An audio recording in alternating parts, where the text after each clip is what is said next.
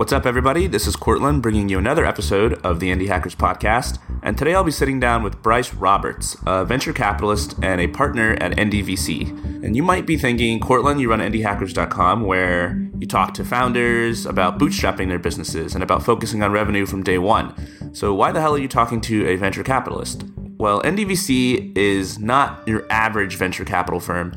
In fact, they have a pretty revolutionary investment thesis that focuses on investing in companies that have a focus on profitability ingrained into their DNA from early on. And I'll let Bryce talk about it because he can explain it better than I can. But you might recognize them from their posts on Hacker News, from their website, which for the longest time featured a looping video of a burning unicorn head on the homepage. So obviously, we're not talking to someone who's a very stereotypical venture capitalist in Silicon Valley. I think by the end of this conversation, you'll have a much better understanding of how the common VC narrative has become so popular and so dominant in Silicon Valley. And you'll also understand more about the trade offs that you make when you raise venture capital and why it makes sense in a lot of cases to go the indie hacker route and focus on revenue from day one. So I'm very excited to bring you this conversation that I had with Bryce, and I hope you guys enjoy it as much as I did. Before we get started, let me tell you about a group of guys that I got to know a couple of months ago. They reached out to me as fellow MIT alums, and I ended up interviewing them about one of their profitable side projects on indiehackers.com. Dixon and Moe is a boutique digital agency. They're technical designers with a focus on business and marketing, and they specialize in helping bootstrapped founders grow their products. They're based in San Francisco, and they work with founders from all over the world, and they're big advocates of the indie hacker movement, both as participants, having made several revenue generating projects in house, and as design and development consultants who work with an array of founders and products. For example, they helped the founder of WisePops grow his revenue from 10 to $50,000 a month and quit his job at Amazon to go full time on a side project. They helped Alex from Groove HQ, who, by the way, has David Hauser as his lone investor, to reposition his help desk software from a scrappy app for startups to a professional tool used by companies big and small. He's now making $500,000 a month. Dixon and Moe are looking to take on two new projects this year and would love to see where they can help. You can chat with them over email or phone about any design, development, or marketing problem that you're struggling with. Reach out to Moe, that's M O E, at moe at dixonandmoe.com. That's D I X O N and moe.com. And make sure to tell them that Courtland from Indie Hackers sent you.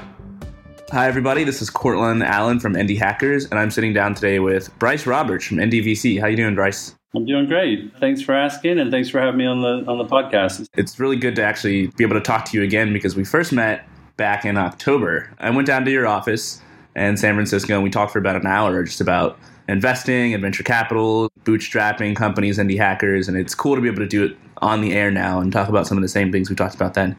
Yeah, no, I mean we've been a huge fan of what you're trying to do with indie hackers from the get go. I think, you know, as soon as you launched, it was on our radar, and we've just been the content you're putting out, the conversations you're having, the stories you're telling. We just think it's fantastic. So we're happy to. I was glad we got a chance to meet and just you know free free flow for an hour or so. It was. Uh, I still remember it was a great conversation. Yeah, and I'm a big fan of what you guys are doing at IndieVC too. I think I first read about it on Hacker News about two years ago when you guys launched, and it was kind of like this cryptic, mysterious launch. But um, in fact, it was two years ago this month. It was January 1, 2015. It's exactly two years ago. Wow. And it was wild because I was flipping through my Timehop and I remember, uh, you know, this year, the screenshot of when we'd been, I mean, we stayed at the top of Hacker News for two days.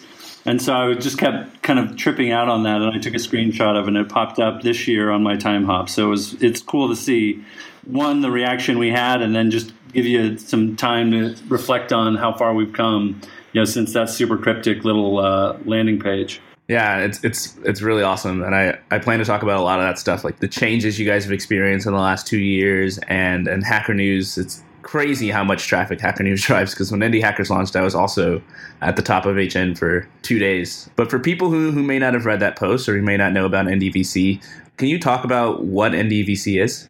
IndieVC is a an investment thesis we have uh, developed over the years through our investment firm, which is a firm called O'Reilly Alpha Tech Ventures (OATV) is a fund that I started uh, with Tim O'Reilly and my other partner, Mark Jacobson. We started OATV back in 2005 when there was no real category of seed investing. We kind of saw this potential opportunity where costs for starting and scaling businesses were dropping, and yet the check size of VC firms kind of stayed pretty consistent. And so we thought there would be an opportunity for companies to get further on less. And so that's kind of where we started with our business, at least, investing probably five years into that, you know, the promise initially of seed investing was that it was going to be not just this kind of arbitrage of picking these companies early on and kind of bridging them to higher valuations and more rounds of financing to kind of get them onto that venture track. The idea with seed early on was that it was this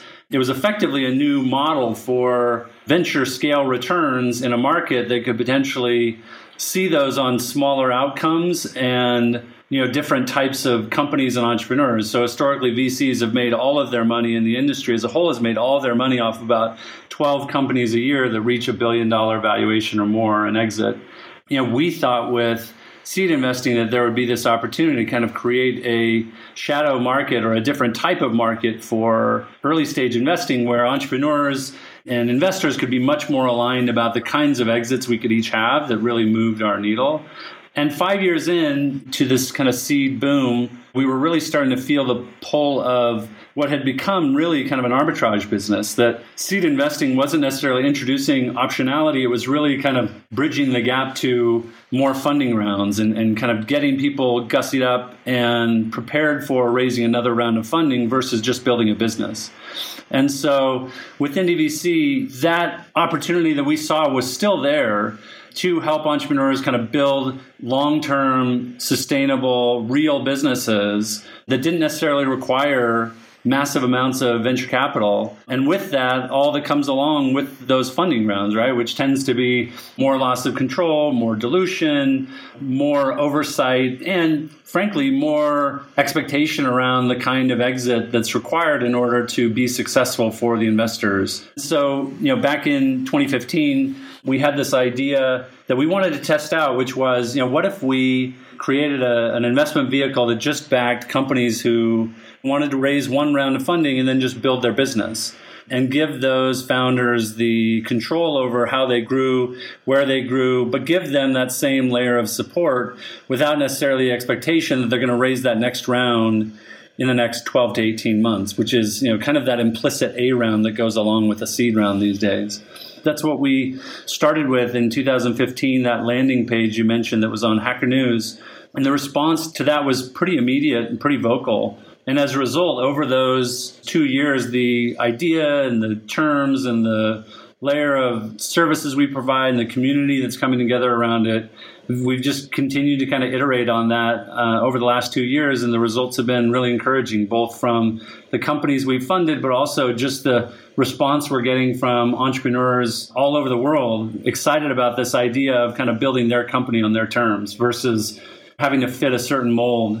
Yeah, there's certainly like a VC mold that that exists, and I noticed it a lot when I first moved to Silicon Valley uh, five or six years ago. About, I mean, I did Y Combinator, and there's kind of this ethos among my batchmates, among other people I talked to in, in, the tech world, that like you know, if you weren't going for this billion dollar unicorn company, then you were just starting a nice lifestyle business, and that was cute, you know, and, and you're never really going to be anything, but you know, kudos to you. And it's crazy to me how everyone's kind of on this one page, and it's the only way almost. It is the VC business model co opting the entrepreneur's vision for what it is they're trying to build. And I think in the race to get that validation and support financially or otherwise from VCs, entrepreneurs really have to sell this massive vision because it's only those companies that are billion dollars that really drive returns for the industry as a whole.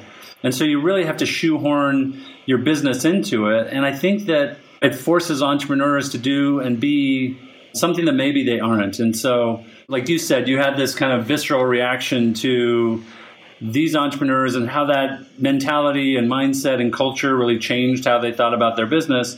You know, we think, especially in this day and age, with the cost of starting and scaling businesses only going lower, that the funding round sizes keep increasing. And I don't necessarily think that's coming out of need, it's coming out of something else. And we don't think it's necessarily ambition or anything else. It's just the way that this business is is really engineered. And, and we're trying to give entrepreneurs a bit more control over how they do it and, and, and how they measure success because for most entrepreneurs who don't go and raise a, a ton of money and create all these expectations, a hundred million dollar business is still a fantastic outcome for them. It's it's a rounding error to most VCs. Most of the massive billion dollar businesses that are out there, they didn't start out saying that's what they were going to be. They didn't plant a stake in the ground early on. If you go back and you look at you know Uber's um, you know early idea for what it was going to be, or Facebook, or you know Google, or any of these things, right? They didn't set out for world domination. It, they started small and they kind of let that ambition grow over time. And I think so many entrepreneurs are handicapping themselves right now by saying we, we have to be this or we don't matter, right? Like you know, there, there's just this belief that there's these completely binary outcomes, right? That it has to be Google or it has or why bother, right? And, and right, like I think that's just a shame because I think if you go back and you interviewed, you know, any of those founders of those the massive near monopolistic companies we have these days, if you would have interviewed them in the first year or two, they weren't even sure they had a real company. If what they were doing was actually feasible certainly not at, a, at, at uh, some predefined scale. And so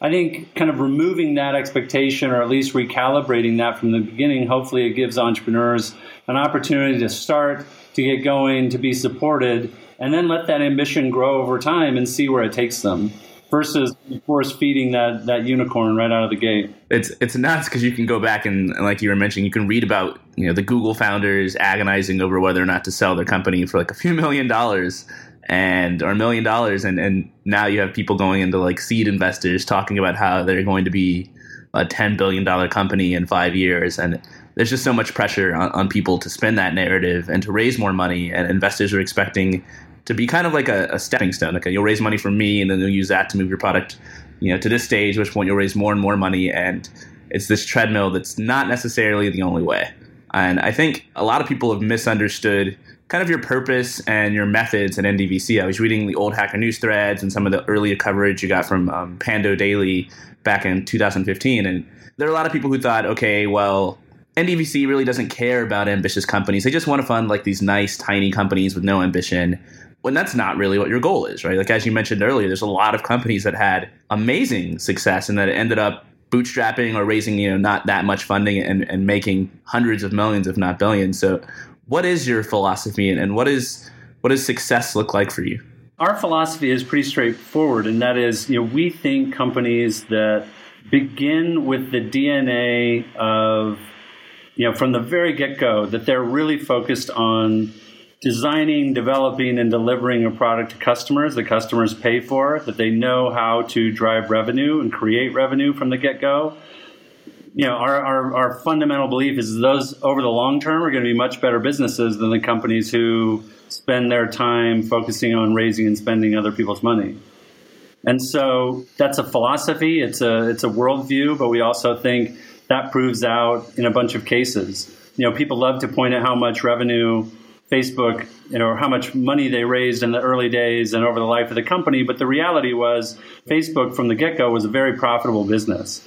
You know, counter Facebook with Twitter, who has been losing money from day one and continues to lose money now, and yet you know they just can't get their act together around revenue despite it growing like crazy. They looked at revenue as kind of a bolt-on feature. You know we can turn on revenue uh, when we need to. We think that companies Uh, who focus on revenue we think that that dna can't be duplicated and that if you have that at your core from the very beginning that over the long term those companies can outperform. And I think we're in a window right now that really celebrates and emphasizes raising money and at what valuations and how much of it. And we think that those companies over the long term won't perform as well as the companies who focus on revenue right up front, get that as part of their culture and DNA, and then scale accordingly.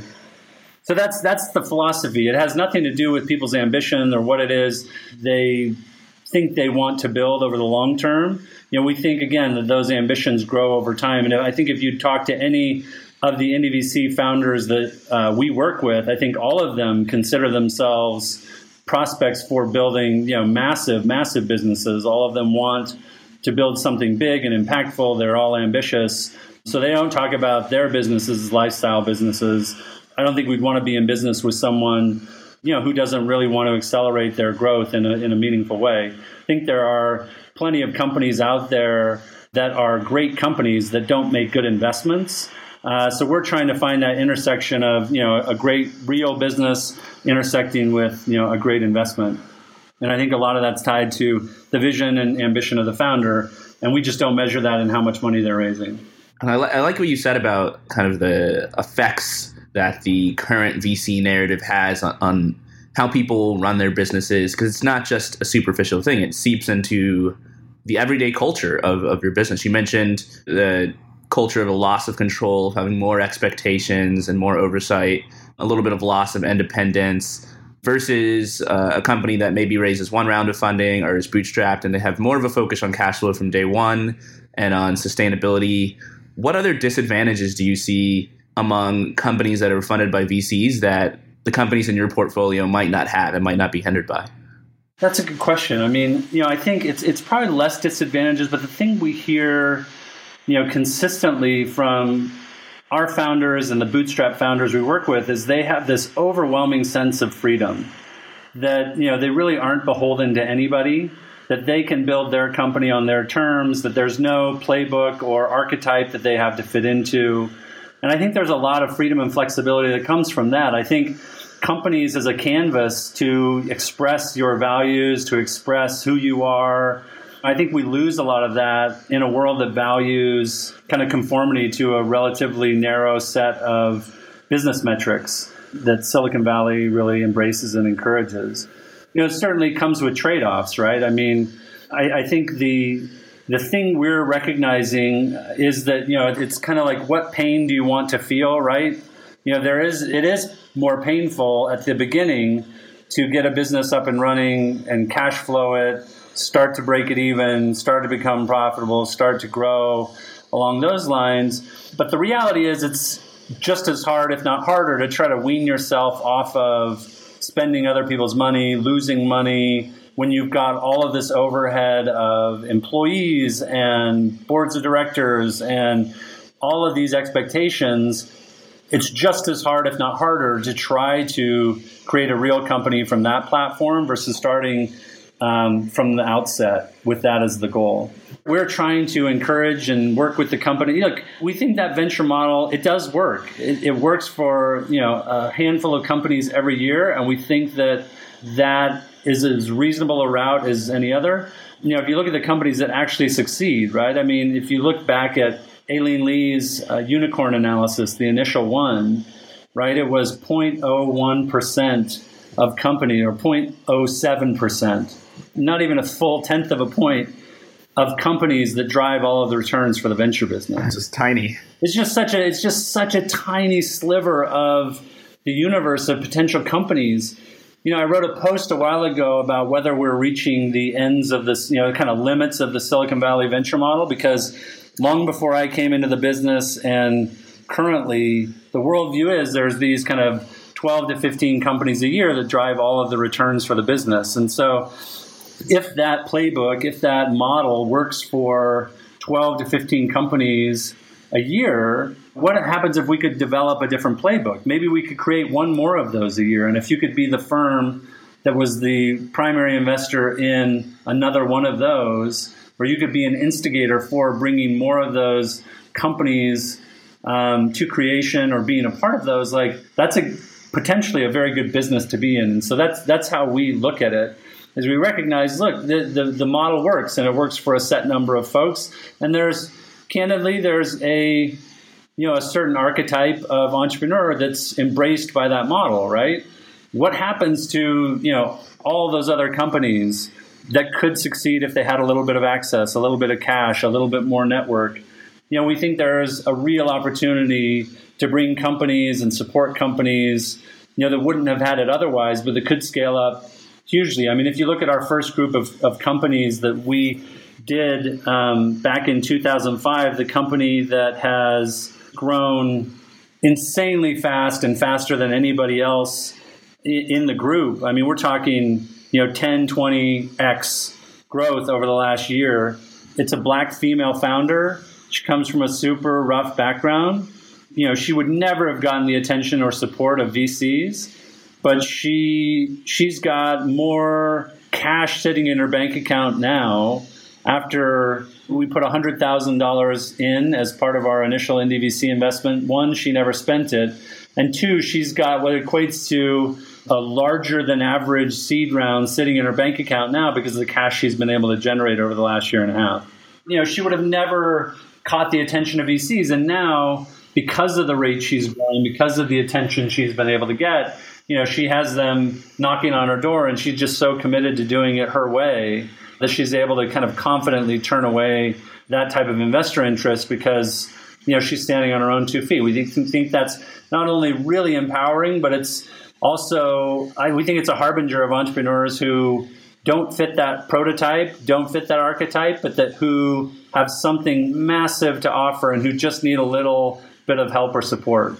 And we want to be able to provide that for them. But we don't want to feed them back into the machine that is looking for something they're not, if that makes sense. Yeah, exactly. I, I, remember reading one of your early posts about a month after you launched, and, and you guys hosted these these meetups or these events in different cities, and people were kind of coming to you, and despite reading the explanation of IndieVC, they're coming and they wanted to use you as a stepping stone to, to raising more and more money.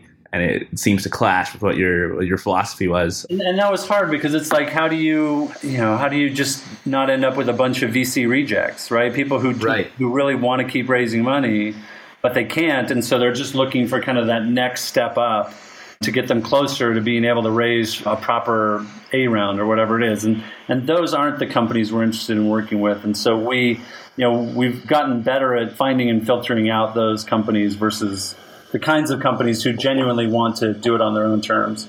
What's been interesting to me running Indie Hackers is, is people will ask me, you know, do you hate venture capitalists? Or do you hate raising raising money? And it, I don't, right? And there's a time and a place for that and it's not for everybody all the time and yet there's this narrative that it's kind of the only path and it's fascinating to me like how dominant and popular this narrative was i remember going to uh, y combinator startup school in 2009 and it was like interestingly enough like my first exposure to like the alternative way of looking at things because jason fried from basecamp was one of the speakers and he got up there and i don't remember exactly what he said but he more or less like trashed what a lot of the other speakers were saying and said like, "Hey, everyone's feeding you this idea. This is the only path that you could possibly take, but."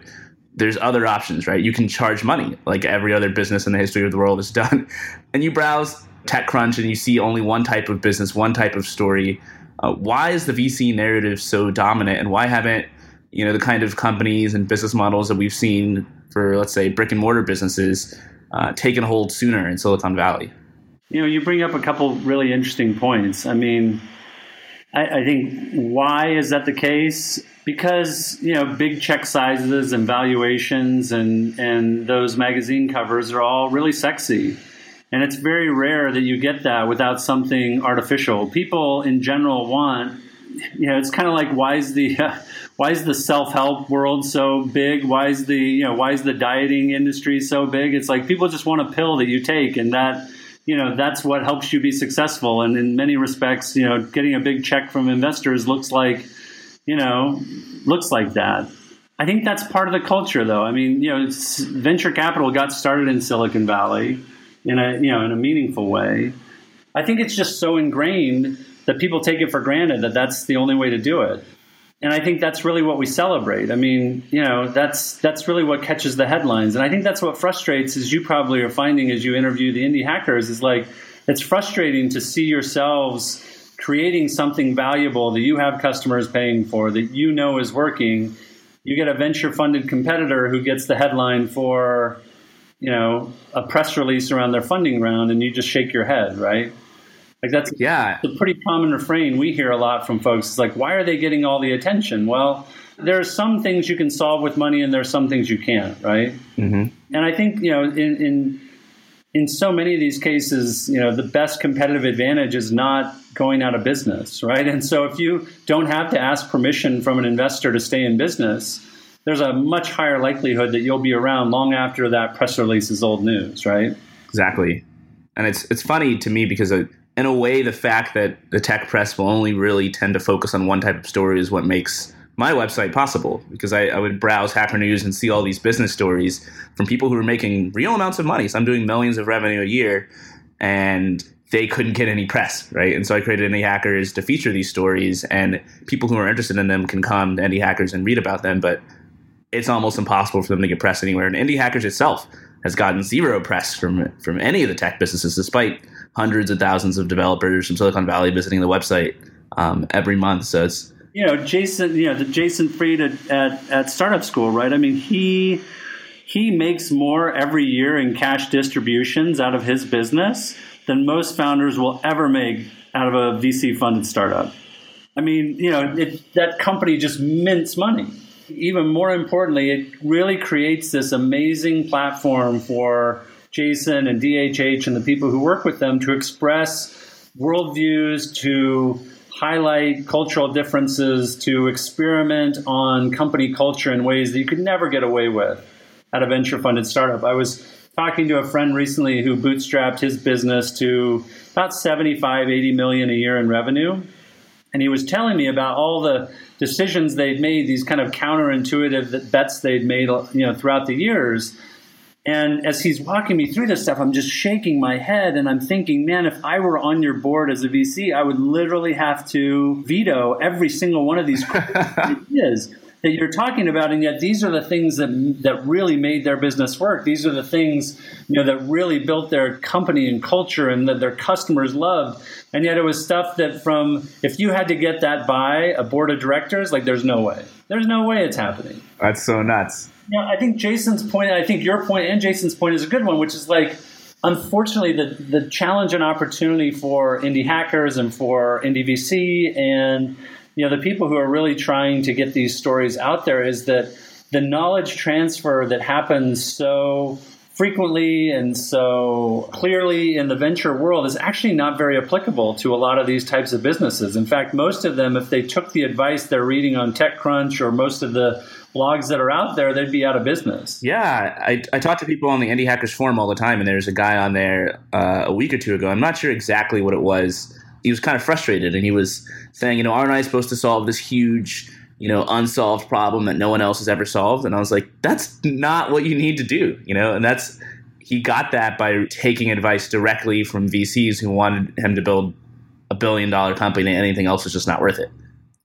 Well, that's where we kind of had to cordon off, you know, indie VC from the other types of investing we do because we realized like there's something really special and different about that that the other companies could benefit from, but that focus on revenue customers, it doesn't necessarily like those two worlds don't necessarily mesh very well. And so, you know, as we did IndieVC as a kind of experiment within one of our funds, one of the big realizations we had was that it, it couldn't really commingle. It really needed its own space these entrepreneurs just need a very different kind of support and community. I mean, one of our core beliefs around IndieVC is you become who you hang around. You know, if you're hanging around entrepreneurs who are consistently on that VC funded treadmill, the advice you tend to get is really engineered towards what it's going to take you to get that next round.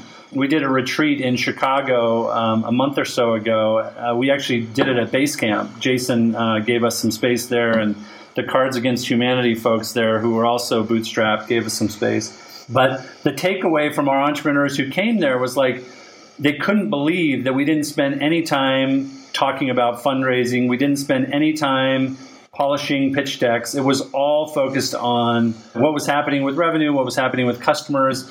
All of it was revolving around growth, revenue, sustainability, not across all of these retreats we've done at IndieVC, we've never once done a workshop on how to pitch investors.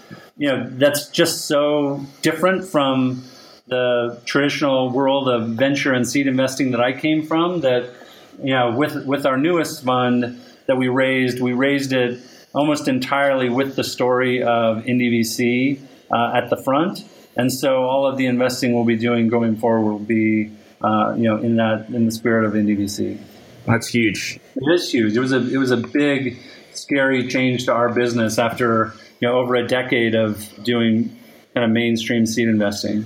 and you're hitting on like almost all the questions that I wanted to ask because one of the biggest things that, that I noticed going through Y Combinator and, and talking to friends who raised VC after that is that so much of the coaching and the help that you get is literally just how do you raise more money, right? Here's how to pitch, here's how to edit your slide deck. And it's like 50% how do you run your business, 50% how do you raise more money because that's just such a huge part of it. Whereas the people that I'm talking to with Indie Hackers, like no one's asking each other for tips on how to raise money. They're asking like, how do I get customers? You know, how do I handle the sales process and how do I build a product or a service that's useful for people and can grow? Well, there were a few like touchstone moments for me. I mean, IndieVC, even though we posted it two years ago, it, it was something that was probably five years in my head. And if you go back, you'll find like an old talk I did in Berlin probably four years ago or five years ago. Like it's been kind of coming out and it's been a topic of conversation uh, within my partnership and you know with my advisors for probably five to seven years. And you know, there's these kind of touchstones along the way where like, you know, I remember one of our companies that we're um, investors in had closed a, they just closed like a double digit round of funding, um, you know, significant, like, you know, huge round of funding. The very first board meeting after this round of funding, there was a large portion of that board meeting that was spent around what fundable milestones do we need to hit to get the next round? And who should we start talking to right now to start kind of getting the company prepared to raise again? This is a company who literally raised money enough money to, to probably be in business 10 years but the expectation was just so immediate and i you know that, that they would be raising again within the next three to six months because they were hot and they could and all this other stuff you know, and that and that that would give us all kind of a nice bump in our IRR. I was like, it was that moment where I'm just stepping back and thinking like, this is not this is not the kind of business I want to be in, and these aren't necessarily the kinds of businesses I want to work with. And like you said, it's not that you dislike VC. You know, we get the you know we get the you're anti you know we get the anti VC thing all the time. When in reality, we are still VCs. We still have the potential of VC style outcomes. Um, but we think that playbook it really is best reserved for you know only a handful of companies that are willing to play by those same rules, and that most other people are going to be better suited finding a partner that will be happy with an outcome that they'll be happy with. And that's not necessarily saying to be less ambitious. That's saying like don't force yourself into somebody else's model too early. Exactly. And I think a lot of times people force themselves into these models blind. Like they aren't aware of the trade offs they're making and they're not aware of the other options that they even have. You're right. I mean, I think you know if, if entrepreneurs would be really real with you from the outset, like what they really want in a seed round or even a Series A is an ability to pay their salary, right? Right. Like, want to take a little bit of pain and risk out of the equation, and instead, what you end up with is a boss, right? And so instead of starting a business to be your own boss and chart your own course, you've taken on a boss from the get go You've taken on all these expectations. You know, you've taken on this notion of kind of the implicit A that after you raise your seed round, you're going to need to raise again in the next 12 to 18 months so that everybody gets their nice IRR bump. Most people just don't think that long term. They just know that, you know, they, they either don't have the savings to be able to do it or they just want that kind of early validation from someone who believes in them.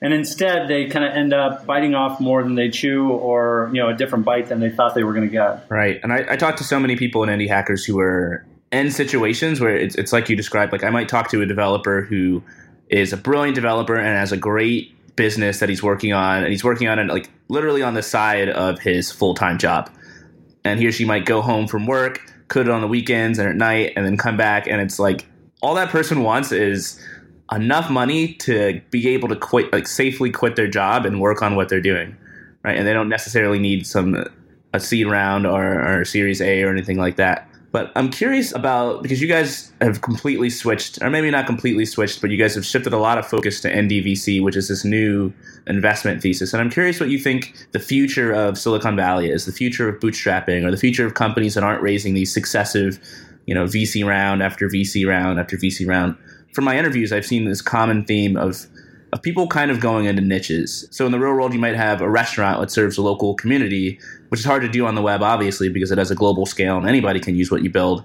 But people are targeting ever smaller niches, which is kind of similar. For example, I've seen analytics for Stripe accounts, analytics for Intercom, analytics for nonprofits, and these are all profitable companies. I've interviewed people doing productivity tools, right? And there's of course there's Asana and Basecamp and Trello and hundreds of businesses in the productivity space because it's not this one big winner take all market. Do you think that this is something that we're going to see more and more developers and founders shift into doing? I, I think it all comes out in the wash. You know, I, I wrote a post a while ago um, that I called the peace dividend of the seed surge, which you know basically co-opted the idea of Chris Anderson's notion that all of the kind of explosion in new consumer electronics we're seeing is the peace dividend of the cell phone wars. But effectively, that there was you know there is this wave of founders who seven x seven times more founders have raised a million dollars or more over the last 10 years than at any other point in history. I do believe that there are just more entrepreneurs who are educated who've been experienced who've who've kind of seen both sides of the fence if you will. Like they've gone and raised venture they've built you know now they're they don't want to do that again or they're going to go into it more cautiously the next time around I do think that there, you know, people are just going to be getting smarter about how and where they apply venture capital to a problem versus using it as kind of the universal duct tape of startup solutions. Mm-hmm. I do think that people will see themselves going deeper into niches because, as you can probably appreciate, the bigger the web gets, the more mobile devices get into people's hands, the bigger these historical niches end up becoming, right? And right. So, you know, I do think there's going to be a lot of things we're going to be surprised by that felt really small uh, that all of a sudden see, you know, kind of massive, massive audiences. That's not new. I just think we're going to start to see it in new and different ways than we've been seeing it in the past. I mean, I think most of the big hits we've seen over the years have come at it from a very small, nichey approach, and that ends up being what works really well for them. It lets them get entrenched and create some competitive barriers. I think we're going to see that more, but in very unique and, and different ways. Yeah, I like what you said about the niches getting bigger as, as more and more people get onto the web because I've interviewed so many people who are like, the niche that they're targeting like 10, 15, 20 years ago definitely didn't exist online. And now it's big enough for them to be making multiple tens or hundreds of thousands of dollars a month just from targeting this niche. And they're just getting started. So it's really interesting to me to see, you know, what kinds of businesses people can build by by focusing kind of narrow at first. And like you were saying earlier, focusing narrow at first doesn't mean that you can't become a billion dollar business if that's ultimately something that you want to do or something that you kind of fall into, right? Right. You know, what we really want to encourage, what we want to see people doing is like, I think that the Silicon Valley culture right now says if it's not a billion dollar idea, it's not worth doing. And so there's a lot of people who are sitting on the sidelines not shipping because it's not a billion dollar thing, right? Or because they can't, they don't think they can raise money for it or something like that. I think we just want to see people building things. We want to see people shipping things and then let scale figure itself out. The realities of running a billion dollar business is that they are not for most people. Like most people really just want to have an extra 10 grand a month or a year or whatever, right? Like they want to supplement an income or they want to be able to work full time on something that's theirs. Like, you know, and that's that's okay. Or, or want to have, you know, a company where it's just their friends they get to work with. I mean, there's a lot of reasons people start and scale businesses that don't have anything to do with binary outcomes. Exactly. I want to talk a little bit about your investment model because I think the way in which an investor puts money into a business and the, and the terms that they ask for and the instrument that they use plays such a huge role in shaping the founder's motivations, right? Like what they do to run their business, what they're why they're trying to reach profitability or raise the next round, et cetera. So can you tell us about how the IndieVC investment model works and how it's changed over the past couple years?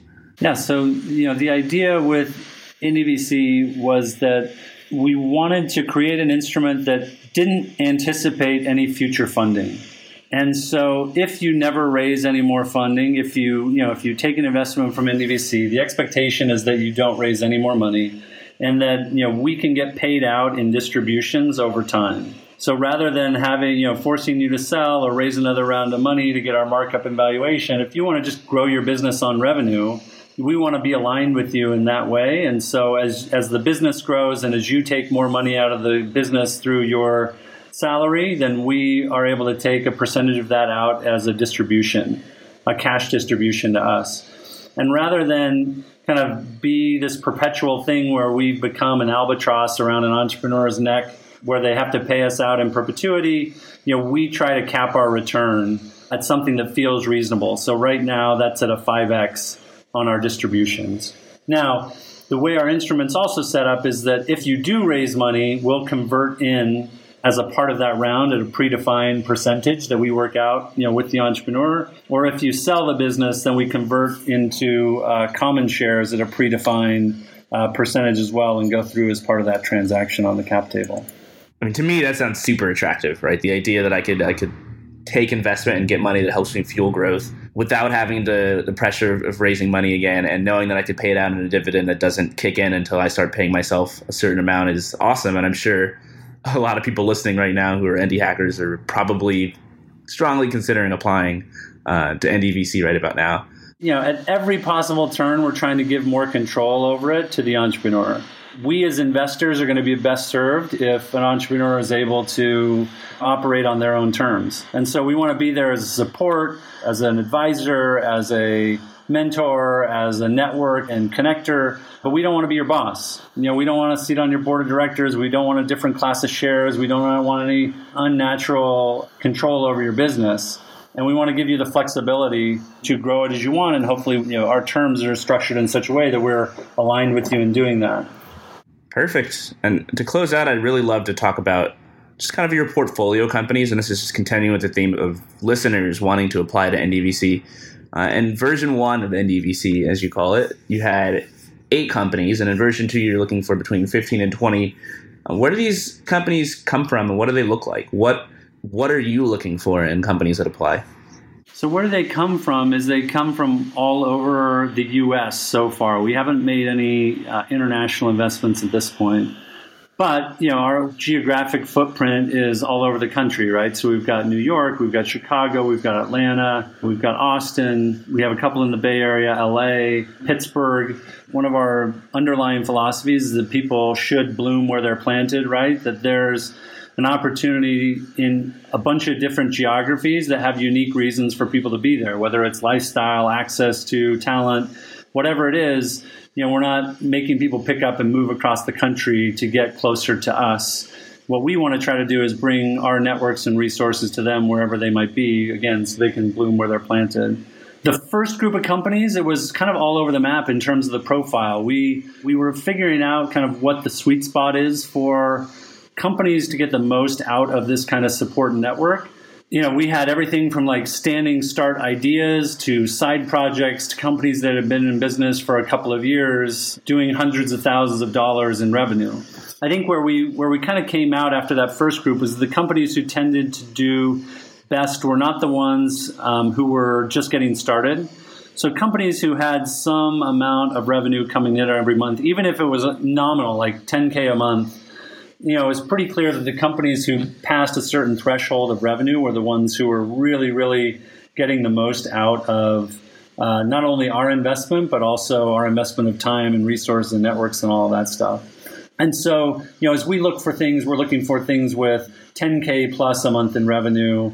We're looking for tech and tech enabled um, types of companies where, you know, our you know, our networks are coming from the technology uh, world. And so, you know, they're best served, and I think our companies are best served who can benefit from access to those types of relationships. And then, you know, it's it's people who are looking for, you know, 100K to up to 500K, not people who are looking for multiple millions of dollars in investment or looking for a more traditional Series A round or something like that. We're also very open to new archetypes of founders. Like I mentioned in the first group, you know, the company that's just far and away growing faster than anybody else is a black female founder, you know, who's just really taken our involvement to heart and has just grown leaps and bounds.